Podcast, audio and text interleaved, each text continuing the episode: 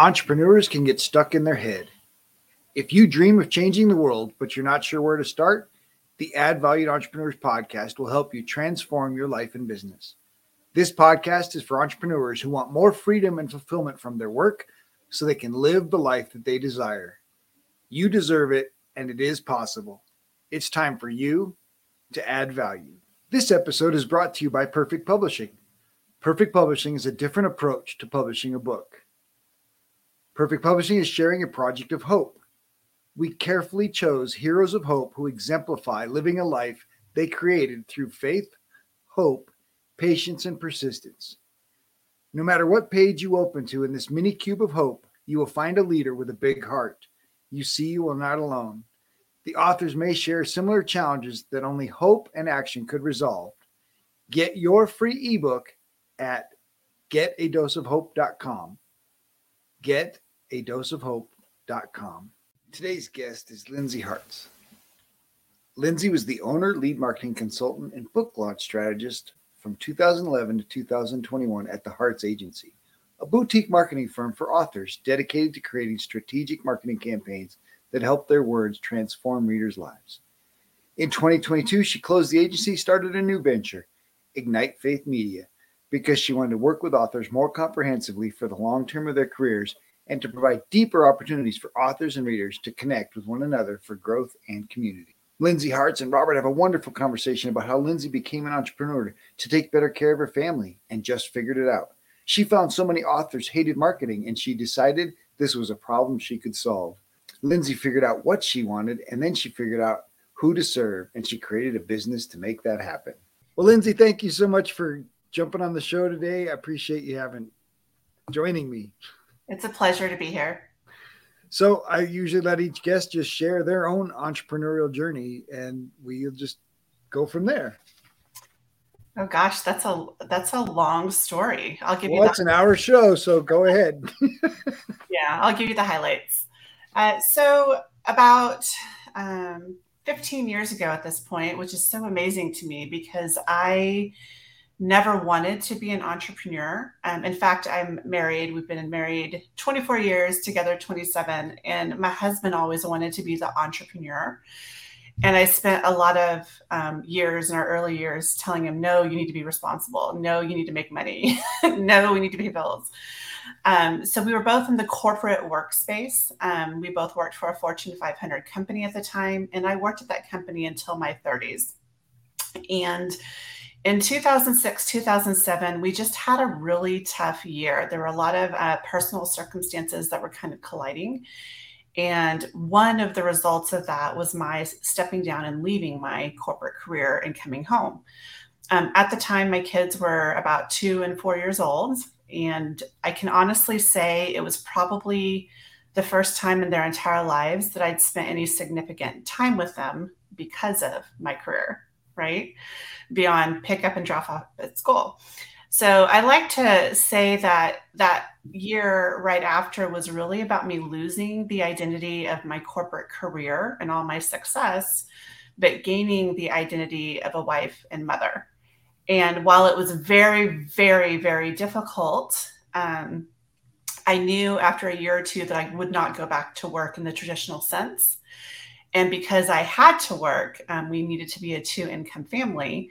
I started pursuing um, building my own business. So it's pretty crazy to me. I mean, it took probably three or four years for me to kind of figure out what I was going to do. Um, but the last 10 years have been pretty incredible. And, you know, what I have done is built a book marketing agency. So, um, like I said, I'm still a little surprised that I'm still here as an entrepreneur because I mean, honestly, left to my own devices, I'd prefer a paycheck every two weeks. right? Little more um, stability because, as you know, being an entrepreneur is very ebb and flow. You know, I can make a lot of money in three months and then nothing for six months. So it's definitely pushed me um, to grow personally and professionally and it's also really affected the dynamics in our home in the same way well i love that i mean so one of the things that i help people recognize is the freedom of entrepreneurship that you can design a life that you want Yeah. and then build a business to support it. And so figuring that out for yourself, um, you know, I, I love that you compared your husband's desire to jump out of corporate into entrepreneurship is irresponsible. So Well, you know, I was young. Cut me some slack. Um, no, no, it's it's that's not at all a surprise. That's the way that's the way many of us have been have been taught that that entrepreneurship is this this well wild wild west or you know I guess the bigger misnomer is that that our corporate jobs are secure and safe and and that that paycheck couldn't go away just as fast as the ebb and flow in entrepreneurship. Yeah, it's And- interesting because uh, I still have um, people in my life outside of my immediate family who ask me when I'm going to get a real job. And I think the biggest misconception is they don't understand fully that what we are doing is basically the job of like eight people, Right. right? and I saw a, a meme of all things the other day that said something like, I'm not going to grow up and be stuck in an eight to five job. I'm going to start my own business, dot, dot, dot, works 80 hours a week. And I'm like, hmm. but I, I think it's about the freedom um, to choose your path and the freedom to really make decisions that allow us as entrepreneurs to serve people in a deeper way. Now, my corporate job was fantastic. I love the company and the culture, but I was working for their bottom line, not for any sense of purpose or meaning in my own life. And I think that is the biggest asset I gained from running my own business is the ability to impact people in the world in a deeper and meaningful way. And I happen to do it through running a business. And through the authors that we support, uh, all of us are very, I, I have a team now. I used to be me, myself, and I for years. And, you know, we're very adamant about sharing with them the highs and lows of entrepreneurship because as an author, you're a creative and the whole business marketing side can be a little overwhelming. Uh, so we just try to share the reality of what it's like to persevere in a career like this because ultimately your mission and your why has to be bigger than what you see in your bank account some days. Absolutely. Yeah. Well, and I love that, you know, your daughters were your driving force to Mhm. to start something from home, right? So I'm committed to stay home, but we need more revenue. Mhm. So how do I create revenue and that allows me to stay home? Mhm. And and like you said, it takes a it takes a little bit to figure that out. It's getting easier and easier than probably when you started in 2006. But Mhm. that that idea of designing and creating something to support the life that you want, the freedom that you want, the ability to drop my kids off at school, participate in their school events in the middle of the day, to take them to the doctor's appointments and do all these things without having to use my you know PTO. Of course, entrepreneurs don't get any of that. so, but but they can plan for those things and they can build their business and their schedule with with much greater freedom um, than than a corporate job allows in many cases. Very true. Although my kids are now 19 and 21.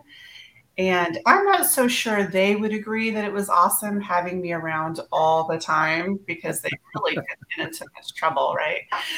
But I will say, you know, I don't know what kind of relationship we would have had if I had been still in the corporate workspace. Workspace. Now, I it's important to note that I'm speaking from my family perspective. I know plenty of men and women who work corporate jobs and have incredible home lives. So I'm not knocking, you know, work working at home versus corporate world. But for our particular family, with a lot of the things that we had going on, you know, we have a lot of, um, we've just had some tragedy and trauma in our life, right? And so for us, I look back and I think, wow, like we really had the ability to come together as a family, you know, and learn how to navigate really tough storms together. And honestly i think it's the biggest gift we could have given our children was to see us present in those moments see us wrestle through those moments and see us persevere. I think that even though sometimes we think gosh did we screw them up for life? especially now that they both just moved out. Um, i just sit here and i think how incredible my kids are And I know left to my own devices, if I had been in the corporate world, I don't think we would have the deep um, relationship we have. And I don't know that we would have been able to show them what it's like to actually be an adult in the reality of the world, right? Because adulting can be pretty hard and my my sweet daughter the 21 year old she's like oh my gosh rent's due. And i'm like yeah welcome to the rest of your life. Right. Tires are so expensive. Why is gas so much? Oh my gosh. And i'm like i mean you know they're always in such a rush to grow up. And i'm like yeah just mooch off your parents as long as you can because being an adult is not all it's cracked up to be sometimes. But anyway, I think it's a beautiful benefit, but it also forced, again, us to grow, my husband and I, in mindset and in our relationship and the way we parented and the way we communicated. And we can talk about this later, but we did have a brief stint where he did work for me after a layoff, right? Um, that lasted two months. So we can talk about that later. All right. So let's talk about the mindset. Let's, mm-hmm. how, how did you transition that mindset from corporate employee to be my own boss? You know, at first it was out of necessity. We were in a life situation where I could not continue working. There was no option. Um, I know when I left, I thought, oh, in a couple of months after things have stabilized, I'll find another job.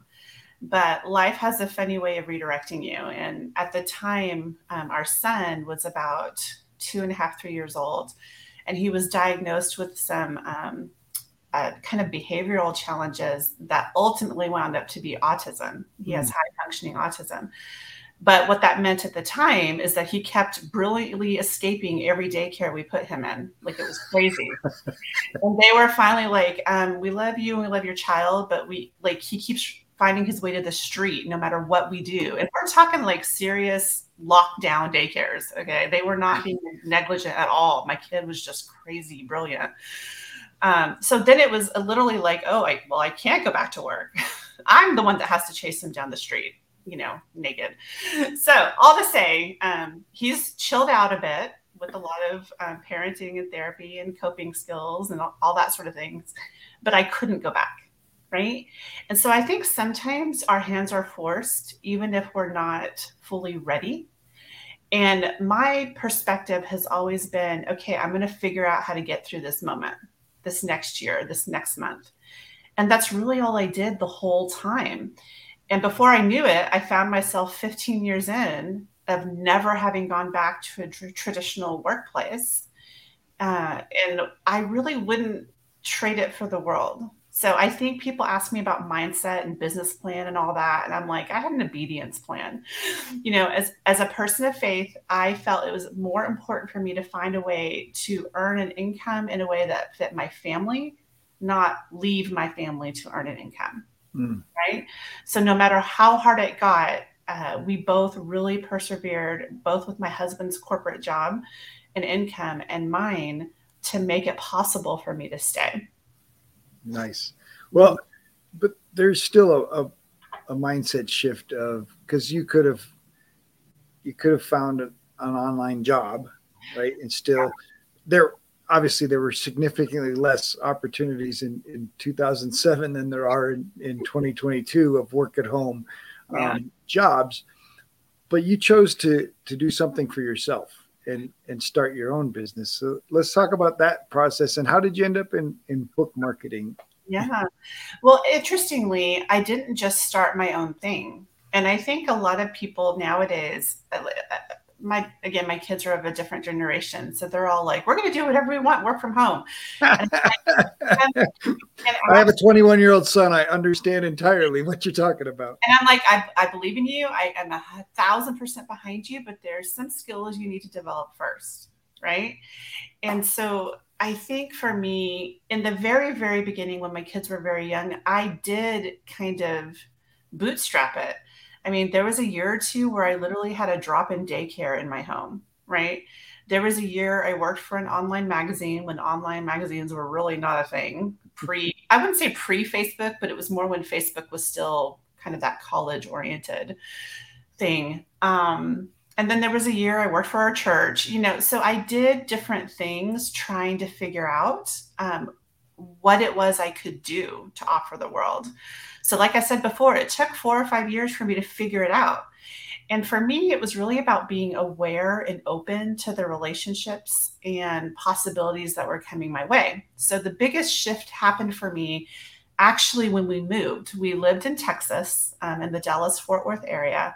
And for many reasons, we decided to move to Nashville, Tennessee, which is where we are now. And my husband took a job at a nonprofit, which means our non existent income from me no longer working corporate was now cut in half. And we're like, whoa, I really have to work. I actually got hooked up with a company. Um, it was at the time called EA Help, and it's now called Belay Solutions. Um, and I was one of the first four or five um, C level executive assistants virtually that they hired, right? So I worked for about 18 months for that company, and the, the clients I were assigned to are the ones that opened my eyes to the fact that I could do online marketing, which is what my skill set was in the corporate world project management, marketing, event planning, that sort of thing. I got assigned to a literary agent and spent a year and a half reading delightful manuscripts, although some of them were a little interesting, um, and getting to see the behind the scenes of what it um, took for authors to kind of write and create these proposals and these queries, and the business side of publishing. I also got assigned to a couple people that had online businesses. And I remember thinking, that's interesting and brave. I'm never doing that right. Uh, the other part of this is more personal. You know, I, I mentioned that we were going through a lot of um, challenging things. So we were in a lot of therapy. And one of my therapists assigned a therapeutic exercise of writing for me. I had always written as a kid, and she had me start this writing process to kind of document and journal, you know, some of the stuff that we were going through. So I also started attending writing conferences. And I had a blog back when blogs were like, here's what I had for dinner, and today I mowed my lawn, you know, relational stuff, because that's how we were back then. And um, I met a lot of authors, and every author I met were like, I hate marketing. I hate marketing. I'm like, why? Because it didn't, to me, it was like the easiest thing in the world.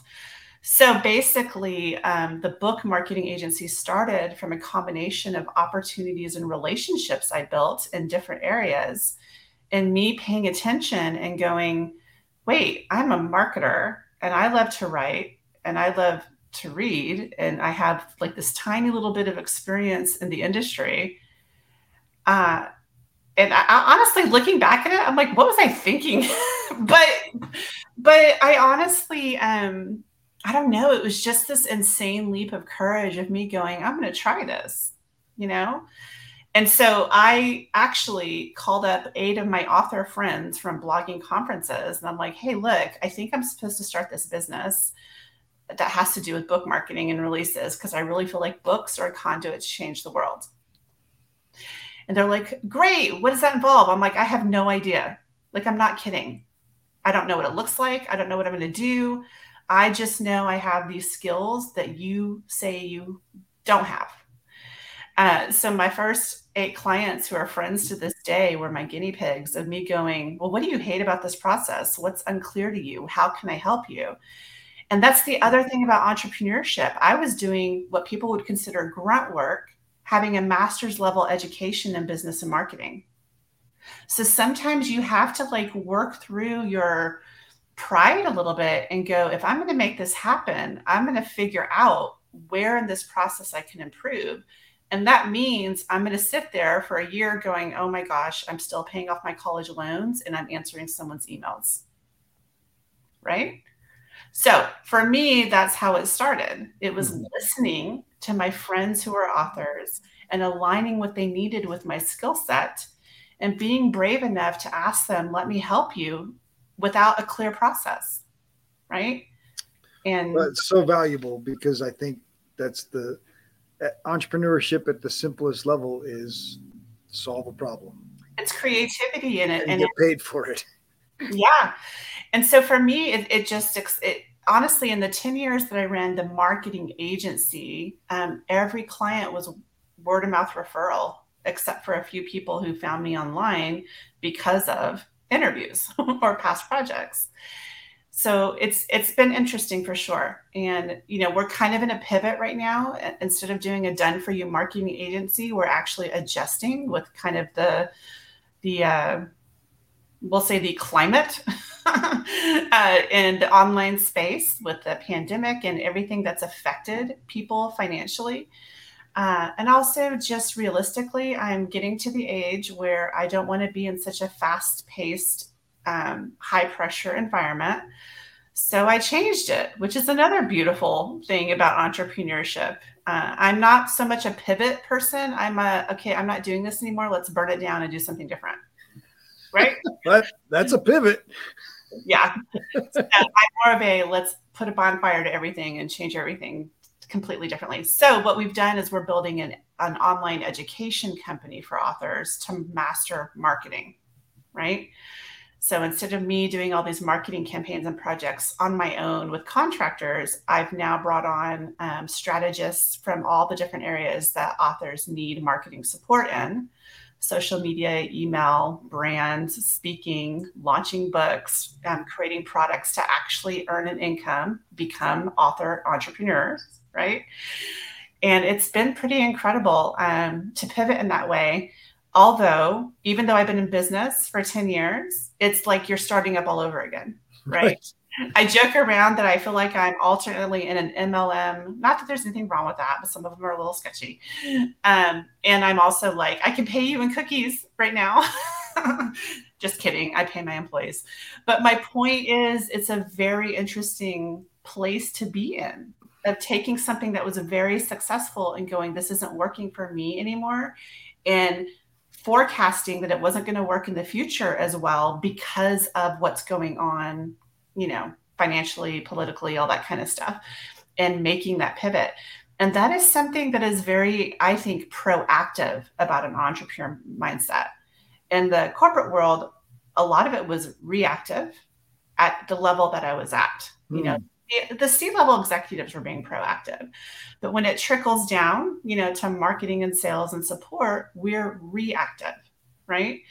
Um, so for me, it's been a really cool experience to kind of go, I can foresee this coming and I can hopefully do something about it to help authors still succeed no matter what comes their way, financially or politically, right?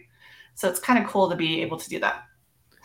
Well, it's interesting to burn down a revenue stream to create it to create a new one. So and I, I, should I should mention, you know, everything that I did in my agency is still part of this new program.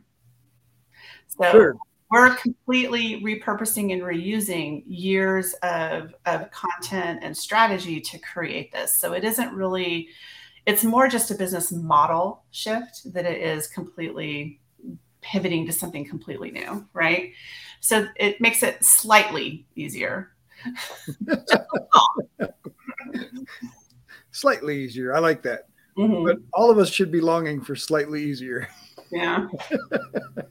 for sure. Uh, so you mentioned that your your former business you were building mostly on referrals. Mm-hmm. And so now obviously new business educational um, probably needs larger numbers mm-hmm. to to satisfy. What's what's your lead generation plan? What how are you going to market yourself?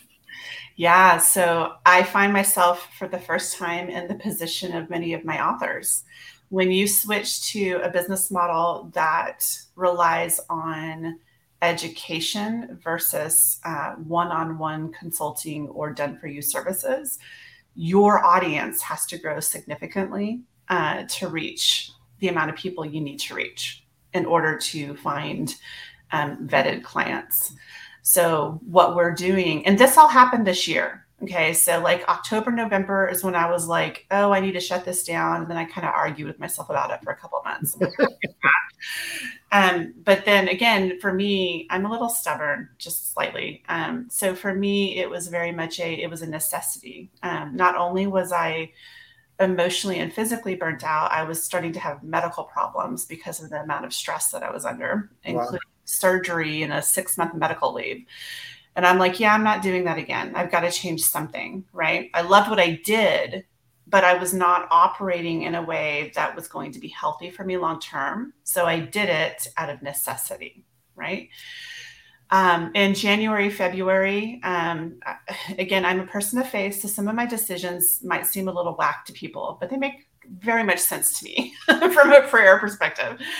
But for me, it was very much a um, don't launch this like you normally would. I, I, mean, I basically did not have a launch for a, a massive business shift. Um, I utilized my relationships and again called all my friends and said, Hey, I'm shutting down my business and doing something new. And everybody was like, No, which was kind of nice, you know, pat myself on the back. But I was like, No, I have to, I have to. And um, you want to come along for the journey right? And so what I'm trying to impress upon is a lot of entrepreneurs, we tend to isolate a little bit and just kind of dig in and do things ourselves. And man, my relationships have been the key to everything that I've tried to do in my business because 20 people signed up with me telling them, this is what I'm going to do. It's this much money. It's not structured. It's not recorded. It's not formatted. You're just going to be my guinea pigs and we're going to support you for a year. And they said yes for a high ticket program, right? So we're developing what you just asked. You're like, what's your launch process? What's your audience? Uh, we're building it, right? Um, but I think that's the key. Again, you have to be willing to risk. I did not want to spend a whole lot of time creating something that I thought would work. I wanted to create something with authors that I know and trust, who I knew would be honest with me. And why would they be honest with me? Because I have served them well for 10 years. Right? I literally had a call the other day where one of them was like, um, I love you, but this part of this program sucks. I was like, okay, we'll fix it. They were being nice about it and they were actually accurate. It was actually an automation um, process thing that we needed to fix. Right? So I think for me, again, it's like I don't, I know a lot and I'm very gifted at what I do, but I'm also very open hearted and open handed about what the business actually looks like. And I'm willing to test, right? So now that we've tested the program for four months, we're officially launching it next week, right? Mm-hmm. And I'm starting at an event with, I think there's about a thousand authors that are going to be in attendance online and off that are perfect, ideal fit clients. I sponsored the event, and that's how I'm launching and building the audience. So we'll have a lead generation, we'll have a giveaway of a scholarship, we have a whole automated email sequence once they sign up that educates them about the program and shows them testimonials and it's actual testimonials of people in the program right now. Right? So I think some of this is yes, we need to grow our email list, right? Yes, we need to grow our social media. But at the end of the day, just asking people what they want and giving it to them, I think is what has made this program successful. We will be right back after this short break. This episode is sponsored by the newly released book, Dream Life Planner Move from Tired and Overwhelmed to Free and Empowered by Noelle L. Peterson available on Amazon, or you can order a personalized signed copy at empower, E M P O W E R 2 dream.com. That's empower number two dream.com. If you enjoy the show, please like and subscribe, leave a review, tell your friends. Welcome back. Let's get back to more greatness. Well, and that's and that's the idea of entrepreneurship is find out what problem people have and solve it for them. so well, they've made it better. They've really made the program better, right? And that's what I was aiming for. Well, absolutely. And your willingness to be open to think, I don't know everything, because entrepreneurs can tend to have that stubbornness in them that that I'm the expert. I know I know what you need and have that openness to say, tell me what you really need.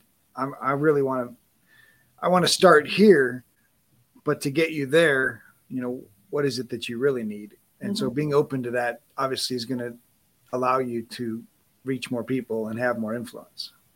Absolutely. And I think at the end of the day, people are looking for people to partner with them and journey alongside them. Mm. And with all the scaling and online business stuff that goes on, some of it not so relational, more transactional. I think people are tired of being forced into boxes they don't fit in from a consumer perspective, too, right? Obviously, as a business owner, I have to sit down and think okay, how much income do I need to cover salaries, to cover business expenses, and hopefully to have a profit, right?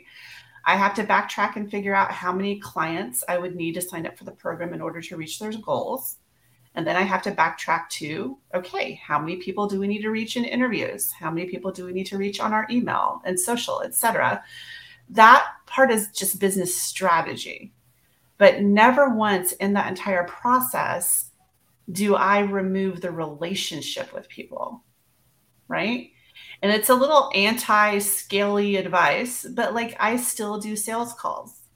I still personally interview applicants. I send personal emails instead of automated emails.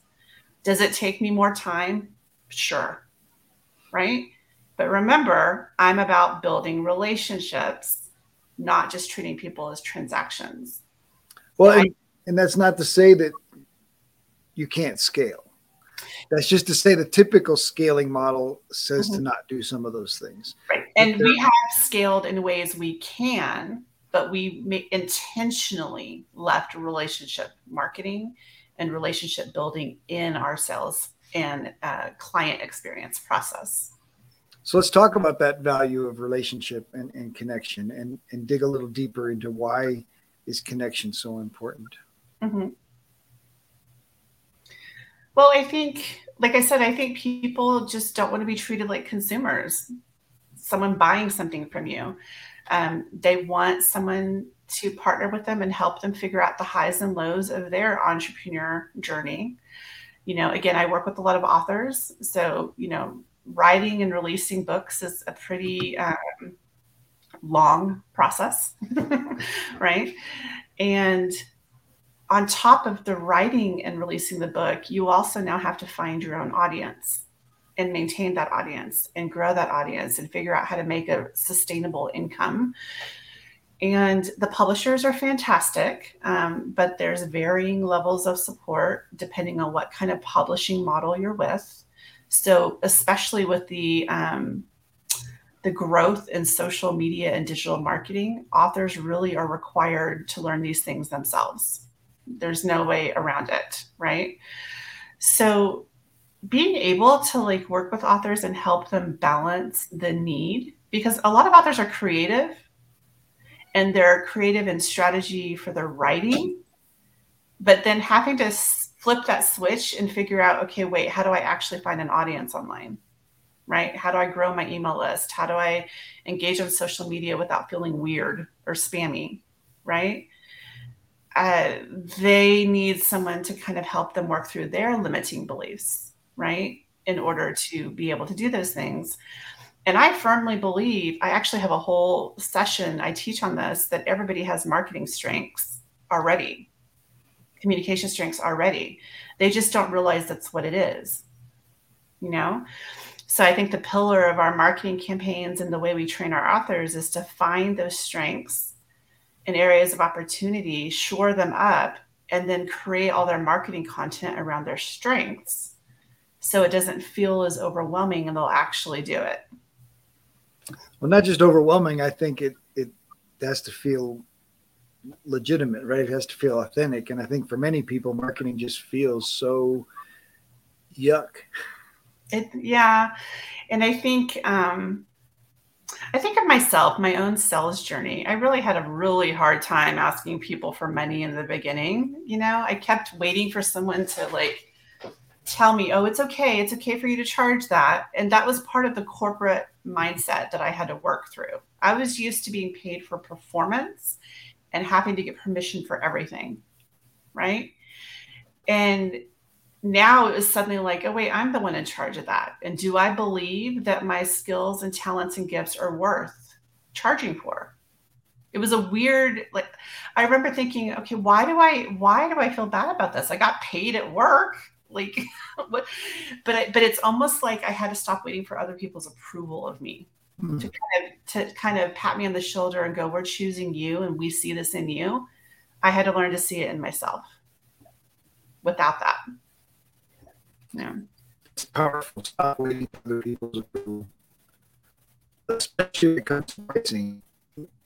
I think so many people are, are stuck in this idea of of I need somebody else to, to tell me what I'm worth, right? And, and of course, you know, almost be twenty dollars an hour, which of course is significantly lower than the market for the service you're providing, and and it's it's challenging to to make that shift for me as for a nonprofit, which even you know getting paid significantly less than my value to start with, and then to try to shift that into the entrepreneurial space and say, no, my value is significantly higher, mm-hmm. and and the value that my clients receive is is 10 or 100 times what I charge them. And so, is it worth that value? Absolutely. But there's that game your mind plays with you, especially when you put those numbers. I had a coach tell me that, that if the first time you say your high value number, if you don't, if it doesn't make you giggle, it's not high enough. because, because you have to you have to wrestle with these these realities. But you know, if I charge a client ten thousand dollars for coaching, it increases their revenue by $100,000, they're going to pay that all day long mm-hmm. because the value is really in the results. The value is not in the, the day-to-day hourly interactions. Yeah. And I also think the results are not always just tied to numbers. It's important. Of course. It's important to track data in order to make marketing and sales decisions, right? It's important to again have a budget and income goals to keep the business viable and running. Those are all necessities right? It's even important nowadays as business owners to really pay attention to the landscape. You know i was reading an article earlier today about how uh, just to give an example um, housing prices have been crazy right? We're, we are, we're benefiting from that right now selling our house right? But behind the scenes, interest rates have gone up and banks are starting to lay off. Why are they starting to lay off? Because mortgage mortgage applications and refinances are going down. Now, people might be thinking, Lindsey, what does that have to do with your business? It has everything to do with my business because layoffs are coming. Right? And if people are going to kind of have to buckle down to pay basic necessities, are they going to have fifteen to twenty thousand dollars to pay me for a book marketing campaign? Are is the publisher going to have that kind of expendable income? Right.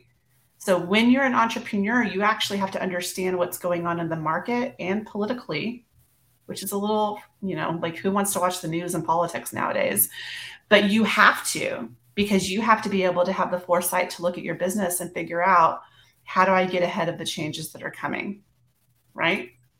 Well, I think I think for those early entrepreneurs, the, the, the challenge is when they see everything getting more expensive, their instinct is to lower the price mm-hmm. and say, but yet gas is more expensive, mm-hmm. food is more expensive, everything's more expensive, and so you should be more expensive in some ways. And so thinking about how is inflation impacting everybody around you? Your dollar is not going as far, and so their dollar is not going as far. And so it, it can be really challenging. And that's why I always encourage people what is value versus what's the price? yeah. the impact versus what is the price? It's price. Yeah. Price think, you can mess in your head all day long. But mm-hmm. value is is really what you have to be able to show. Yeah, I was just gonna say people are gonna look for more value, deeper value um, more bang for their buck. Um, they're going to go to people that they know, like, and trust, which again, why is relationship is so important.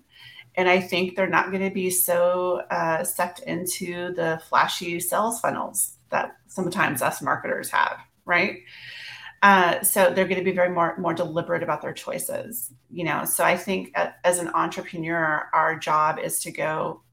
Is that a well? For me, it's always been part of my company culture relationships and marketing and diving deep and um, automating what we can to be efficient, but also still having relationships. I'm friends with probably most of my clients still, right? And so I think, you know, not being afraid to adjust with the times is a key mindset um, that I think a lot of entrepreneurs have. And just having the ability to have that foresight and persevere through changes and, and provide something that people um, go, okay, I may not need that right now, or I do need it, but I can't afford it. So I'm going to do it myself. I hear that all the time. Marketing, I don't need to market. I can just do this myself. I can just, right. I can just send a few emails. I can grow my social. I'll be fine. And some people will, if they've learned enough about marketing, right? And built enough of an audience over years that they can do some of that themselves, right? But most people um, will not understand what it's truly going to take to stand out in the online space and attract audiences and get them to buy when p- consumers are going to be thinking, I need to pay my mortgage, I need to pay my electricity, I need to buy food. Things is like a book, a $25 book, that's going to be a luxury, right? In the season that we're facing. And it's all cyclical, you know, it'll come back around. But my point is that um, we just have to be aware of where our consumers are and adjust within reason. And again, do it from a place of strategy. I didn't make this decision um, without knowing that it would be profitable. But we're roughly nine, ten months into this decision. And we're just now getting to the point where we're breaking even. Right. Right? I think one of the challenges for entrepreneurs is they automatically think price, right? Mm-hmm. And and you talked about value. So the value, you know, you can add add bonuses or add done for you things or add elements or or break your $15,000 program into three parts and then they can choose the pieces that they need. I mean so there's lots of creative ways to say well, you don't need to make the whole investment but and I love you know entrepreneurs that offer both a done for you service, which of course is typically more expensive, right? You're paying for marketing and you're paying for the full package. Or let me teach you how to do it services, which is is a whole nother level. And you can pick and choose the pieces.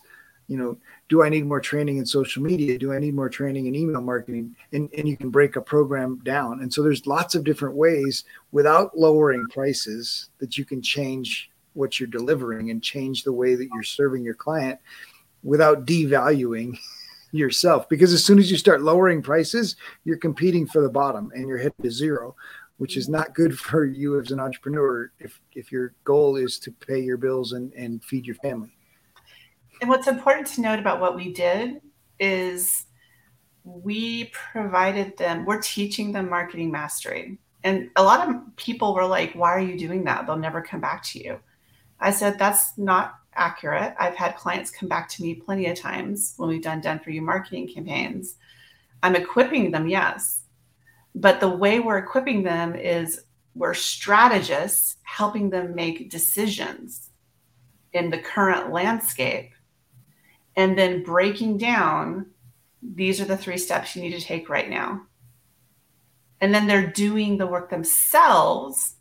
But when they get stuck or something doesn't work the way they thought, they come back to the strategist, right?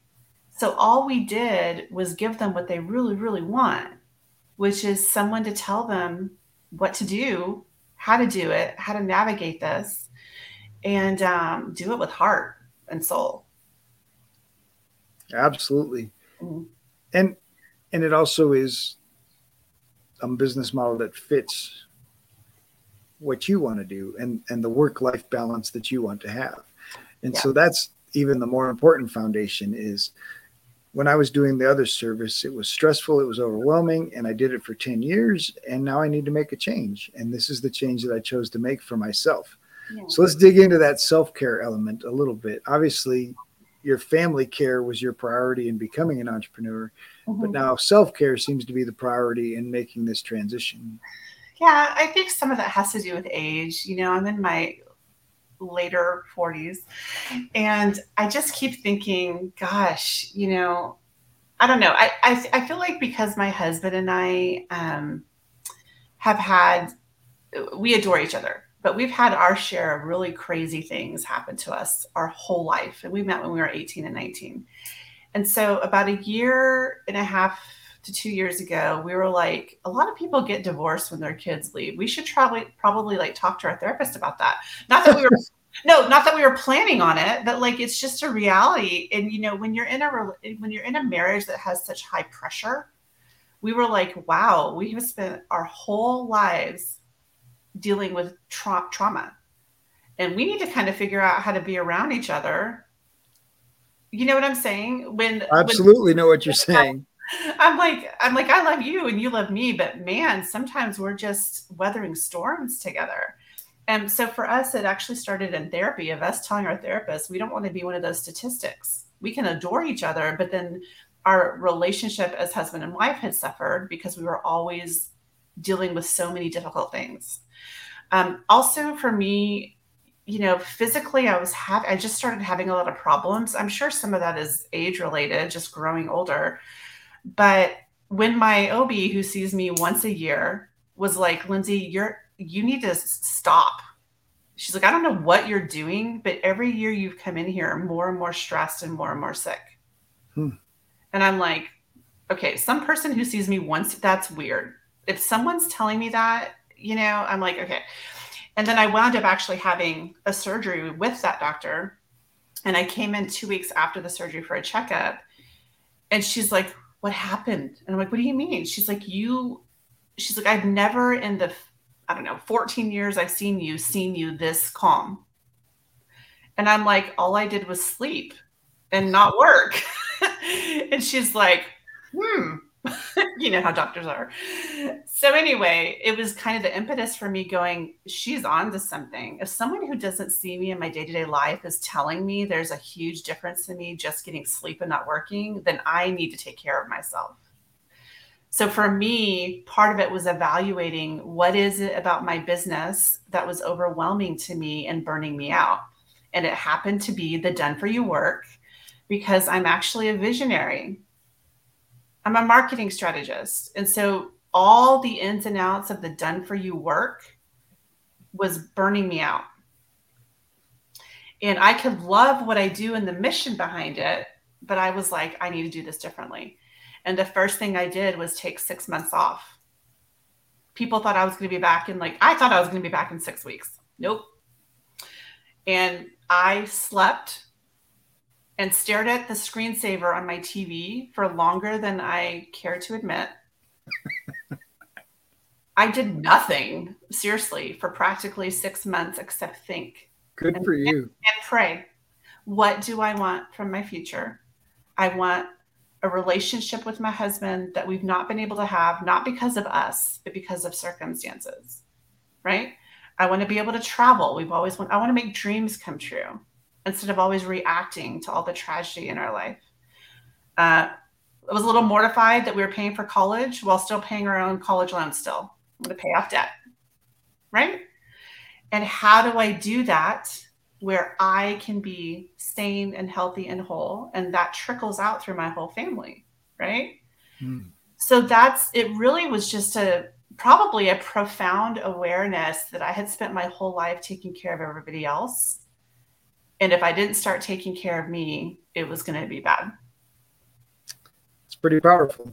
Yeah. Yeah, it's exactly what my wife is starting to do in helping them because women in particular are are built to serve others. And they start serving their husband and then they serve the kids, and then they're 20 years down the road, and they realize I forgot about me. Mm-hmm. And, and obviously, you as a couple have been able to recognize that together and and made a plan together to say, wait, when our kids are gone, how are we going to stay? We don't even know each other anymore. well, you know, opposites attract. We're completely different people. You know, it's actually kind of amusing at this point. But we were very intentional about, okay, what can we do together and still give each other space? And I know for me, especially, our therapist asked, asked us a question. She's like, my husband's name is Josh. She's like, Josh, what would you do if you could do anything in the world? What would you love to do? What would you want to do as a kid that you never got to do? And he's rattling off all this stuff. And I knew about most of it. Um, I've made some of the stuff he mentioned come true. I didn't know some of it. But then she asked me, Well, Lindsey, what do you like to do? And I'm like, I don't know.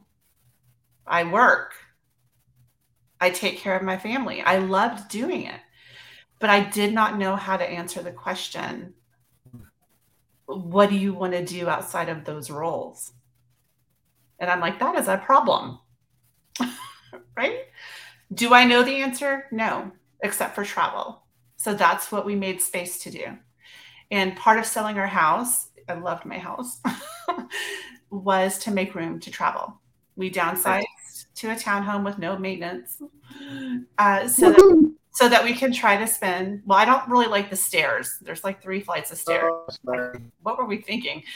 Um, and there's no yard, so now we have to walk our dogs like 82 times a day. But anyway, other than that, it's great. And we're going to try to travel like 10 days out of the month. Like, why wait till we're 70? My husband works from home as well. So, all I'm saying is, I think some of it's the age of I've raised my kids, we've raised them well. They're doing great. We're always going to be around for them. But man, we need like 10 years of vacation. so, so we're going to sacrifice and make it happen, and we can do it because of our business. Well, intentionality, right? Having awareness, obviously, a doctor. Many people get told things about their doctor, and they're aware of them, but they still don't have the intentionality to make a shift, right? A want, right? Oh, doctor said I should eat better. Doctor said I should do better, and they don't. They don't act on it. And, and so, how do you make that intention and, and having that intention to say, if I want to marry, we need to do this. If I want to stay healthy and happy, I need to do this. And so you know, those are huge. And of course, they're entrepreneurial traits that you're willing to say, this is go after and reality. And so choosing reality is, is so important. Choosing it, what is it that you really, really want? And then making that happen. So good for you. You mentioned earlier that your husband went to work for you for a little while. So let's dig into that. He did. Yeah. That was, he was amazing. But what we realized, um, you know, his layoff happened after like, I think seven rounds of layoff at his company over 18 months um, because of COVID. And the poor man, he got the layoff and got COVID all the same week. Um, so he spent six weeks sick. But right after that, I'm like, well, why don't you come work with me? You've always said you want to work with me. Let's see if we can do it. And he was actually incredible. Um, he's very operations oriented, but I could tell, and this comes to knowing your your family well and your spouse well, right? Even though he had always wanted to be an entrepreneur when he was younger, the reality of it was something that he was like, no thanks. so you just mentioned that your husband gotten COVID and was trying to work for you and realized maybe it wasn't for him. Yeah, so he worked for me for a couple months for an operations, um, kind of a standard operating procedures, just kind of shoring things up for me. And I realized um, a, a, couple months in that it wasn't his his. Uh, he was really good at it, but I could tell he wasn't happy, if that makes sense.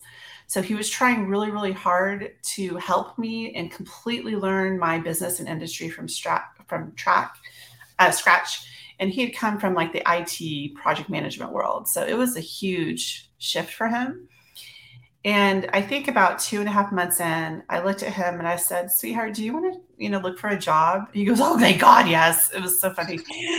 Um, he said, "I'm trying to help you, and I love you, and this is amazing, but this is just not. It wasn't fulfilling to him, right?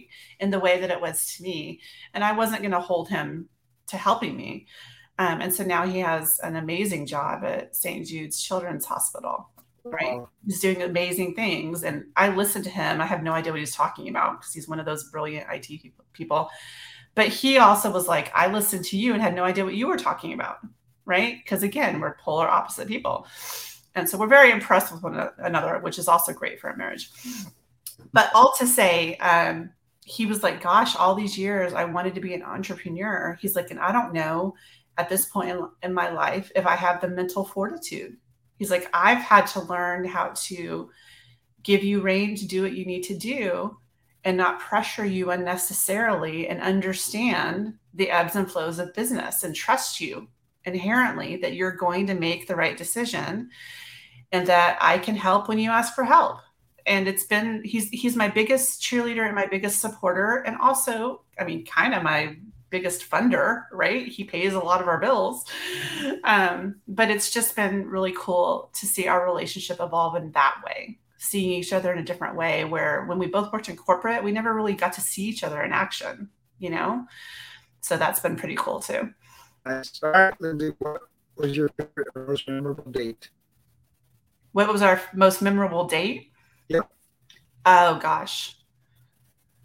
I have a sweet spot for our college years. We had no money. Uh, so we always went to Wendy's of all places because um, that was his favorite place. And then when we were younger and married, uh, he worked at a movie theater as a manager. And so we always, way back then, got to see movies for free, like the night before they released. Uh, so one thing we still do is go see movies together. Nice. Uh, it's just a cool thing because we love to talk about them. Although now he's probably less enamored with my ability to figure out the movie in the first five minutes.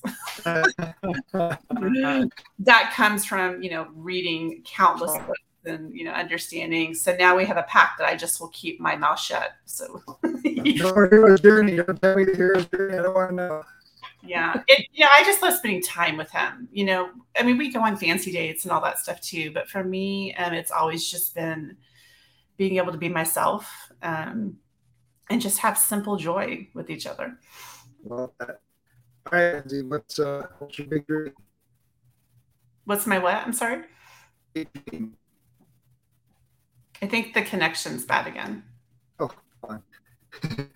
what's your big dream? Big dream? Oh gosh. Um I mean, personally, it really is travel. I just want to see the world and see different cultures and experiences. Um, I think professionally, what I hope for Ignite Your Book Marketing, for professional, you know, personal is just travel and getting to experience really cool things with my husband and my kids when they come along. Uh, professionally, for Ignite Your Book Marketing, I really just want um, to to really help authors solidify their careers um, in a way that's meaningful and impactful because I believe books are a conduit to change. I believe they can really help people transform or see a new way of thinking, a new, a new way of finding hope.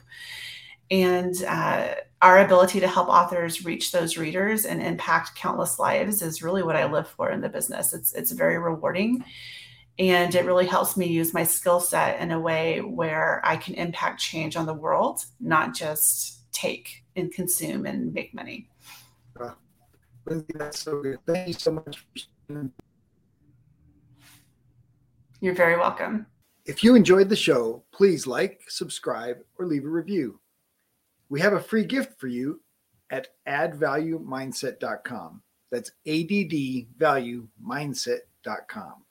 We've collected some of the best mindset secrets shared by successful entrepreneurs on our podcast, and we want to give them to you for free. ADDvaluemindset.com. In our next episode, Zach White and Robert discuss the challenges of burnout. Zach used his own experience to figure out his purpose, and now he serves those he loves engineers who need a place of support, an oasis to give them the courage to protect themselves.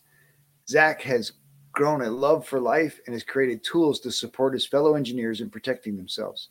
Zach reminds us that burnout is not caused by what you are doing, it is caused by what you are not doing.